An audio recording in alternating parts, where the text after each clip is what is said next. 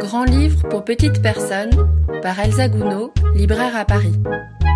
Bonjour, aujourd'hui, je vais vous parler du roman Le garçon qui croyait qu'on ne l'aimait plus d'Hervé Giraud, illustré par Émilie Gleason, paru récemment aux éditions du Seuil Jeunesse. Ce roman fait partie de la nouvelle collection Le Grand Bain, lancée à la rentrée dernière aux éditions du Seuil Jeunesse et proposant des romans illustrés pour les lecteurs à partir de 8 ans, sous forme de beaux livres à la maquette réfléchie et qui attirent l'œil. Réflexion intéressante pour amener à la lecture et passer en douceur des albums illustrés au roman, l'un n'excluant bien sûr pas l'autre. Ainsi, les choix des auteurs, et particulièrement des illustrateurs, sont très pertinents et parfois audacieux dans ce secteur du roman, en mettant en avant de vrais choix graphiques contemporains. La maquette et la présentation s'avèrent également très bien pensées et intéressantes, avec une vraie harmonie entre texte et illustration, tous deux forts et des détails ayant leur importance, comme de belles jaquettes américaines se dépliant en posters que l'on voudrait tous chez soi.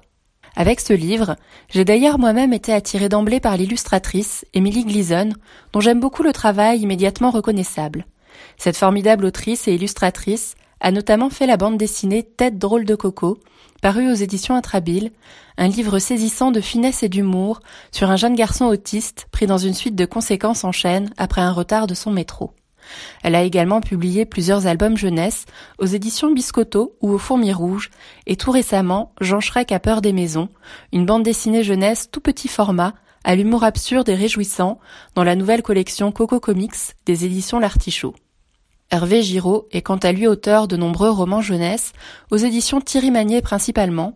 dont l'histoire du garçon qui courait après son chien, d'une plume fluide, empreinte d'humour et d'un certain sens du décalage. Dans Le garçon qui croyait qu'on ne l'aimait plus, on suit Charlie, maintenant en CM2, qui se replonge dans son entrée compliquée au CP. Maladroit et prenant tout au pied de la lettre, il va d'un père en un père, chaque jour un peu plus exclu par les autres et lui-même, regrettant alors la joyeuse maternelle, jusqu'à développer une forme de phobie scolaire. Cette spirale infernale finira par se retourner en sens inverse, jusqu'à une pirouette finale réjouissante autour de son passage prochain au collège, qui s'annonce alors plus simple, car avec un bon copain, quoique pas forcément moins maladroit, mais d'une maladresse qu'il a depuis apprivoisée.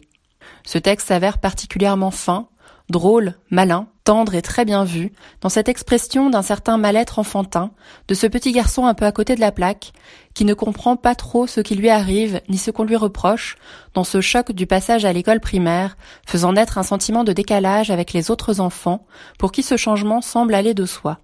Il se retrouve alors projeté dans l'univers parfois cruel de l'école et de sa cour de récréation, où il ne peut se dépatouiller d'une bêtise non intentionnelle, devenant le début d'une spirale d'échecs dont il prend la mesure des conséquences sans en comprendre les causes. Qu'il est alors intéressant de traiter de la différence autour d'un personnage très attachant et finalement pas si déférent, plutôt rêveur, dans son monde ou en tout cas dans le monde vu de son prisme particulier, simplement pas vraiment dans le moule attendu socialement d'un enfant de son âge. Ses rêves d'enfant sont alors confrontés à la violence du collectif, pour cet enfant ne ressemblant pas tant aux autres, au choc de s'adapter à un monde dont il ne comprend pas les codes, où on lui intime d'entrer dans ce rang nouveau et implicite dont il ne comprend pas les règles tacites. Dans cette spirale où il ne comprend pas ce qu'il ne comprend pas, il en arrive à ne plus s'aimer et à penser en conséquence qu'on ne l'aime plus. Ce texte, particulièrement subtil tout en étant par moments très drôle, dans un humour de situation très bien amené, déjoue les pièges de l'exercice de l'écriture à la première personne autour d'un personnage d'enfant. J'ai ainsi souvent une certaine gêne à la lecture de romans jeunesse à la première personne, où le ressenti propre au jeu tombe à plat, car l'on peut sentir le côté adulte de l'auteur se mettant à la place d'un enfant de façon très artificielle. Nous avons pourtant tous été enfants, mais certains, comme Hervé Giraud, semblent s'en souvenir mieux que d'autres, ou du moins en garder une forme de sensibilité bien particulière. Ce procédé d'écriture fonctionne alors ici parfaitement, et l'on s'attache d'autant plus à Charlie, l'auteur se mettant à hauteur d'enfant, sans que cela n'en devienne parodique. Les illustrations d'Emily Gleason, qui rythment le récit, s'avèrent formidables de liberté et d'humour. Ces illustrations fantaisistes, dans leur représentation très libre de la réalité, ajoutent à l'humour de certaines situations, en scandant particulièrement bien le récit. Le trait est délié, donnant l'impression du mouvement, exagérant les expressions des visages, cela étant renforcé par l'usage de couleurs vives principalement en aplat.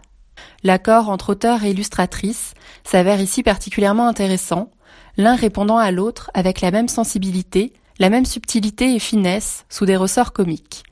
S'ils ont tous deux gardé cette forme d'expression propre à l'enfance, Une sorte de douceur nostalgique s'empare alors de nous avec bonheur à la lecture de ce très bon roman. J'espère vous avoir donné envie de découvrir ce roman que je conseille à partir de 8 ans, Le garçon qui croyait qu'on ne l'aimait plus, d'Hervé Giraud, illustré par Émilie Glisonne, aux éditions du Seuil Jeunesse, au prix de 9,50 euros. Moi, j'espère vraiment qu'Hervé Giraud et Émilie Glisonne feront d'autres projets ensemble, tant le ton et l'équilibre trouvés entre eux deux est ici juste et touchant.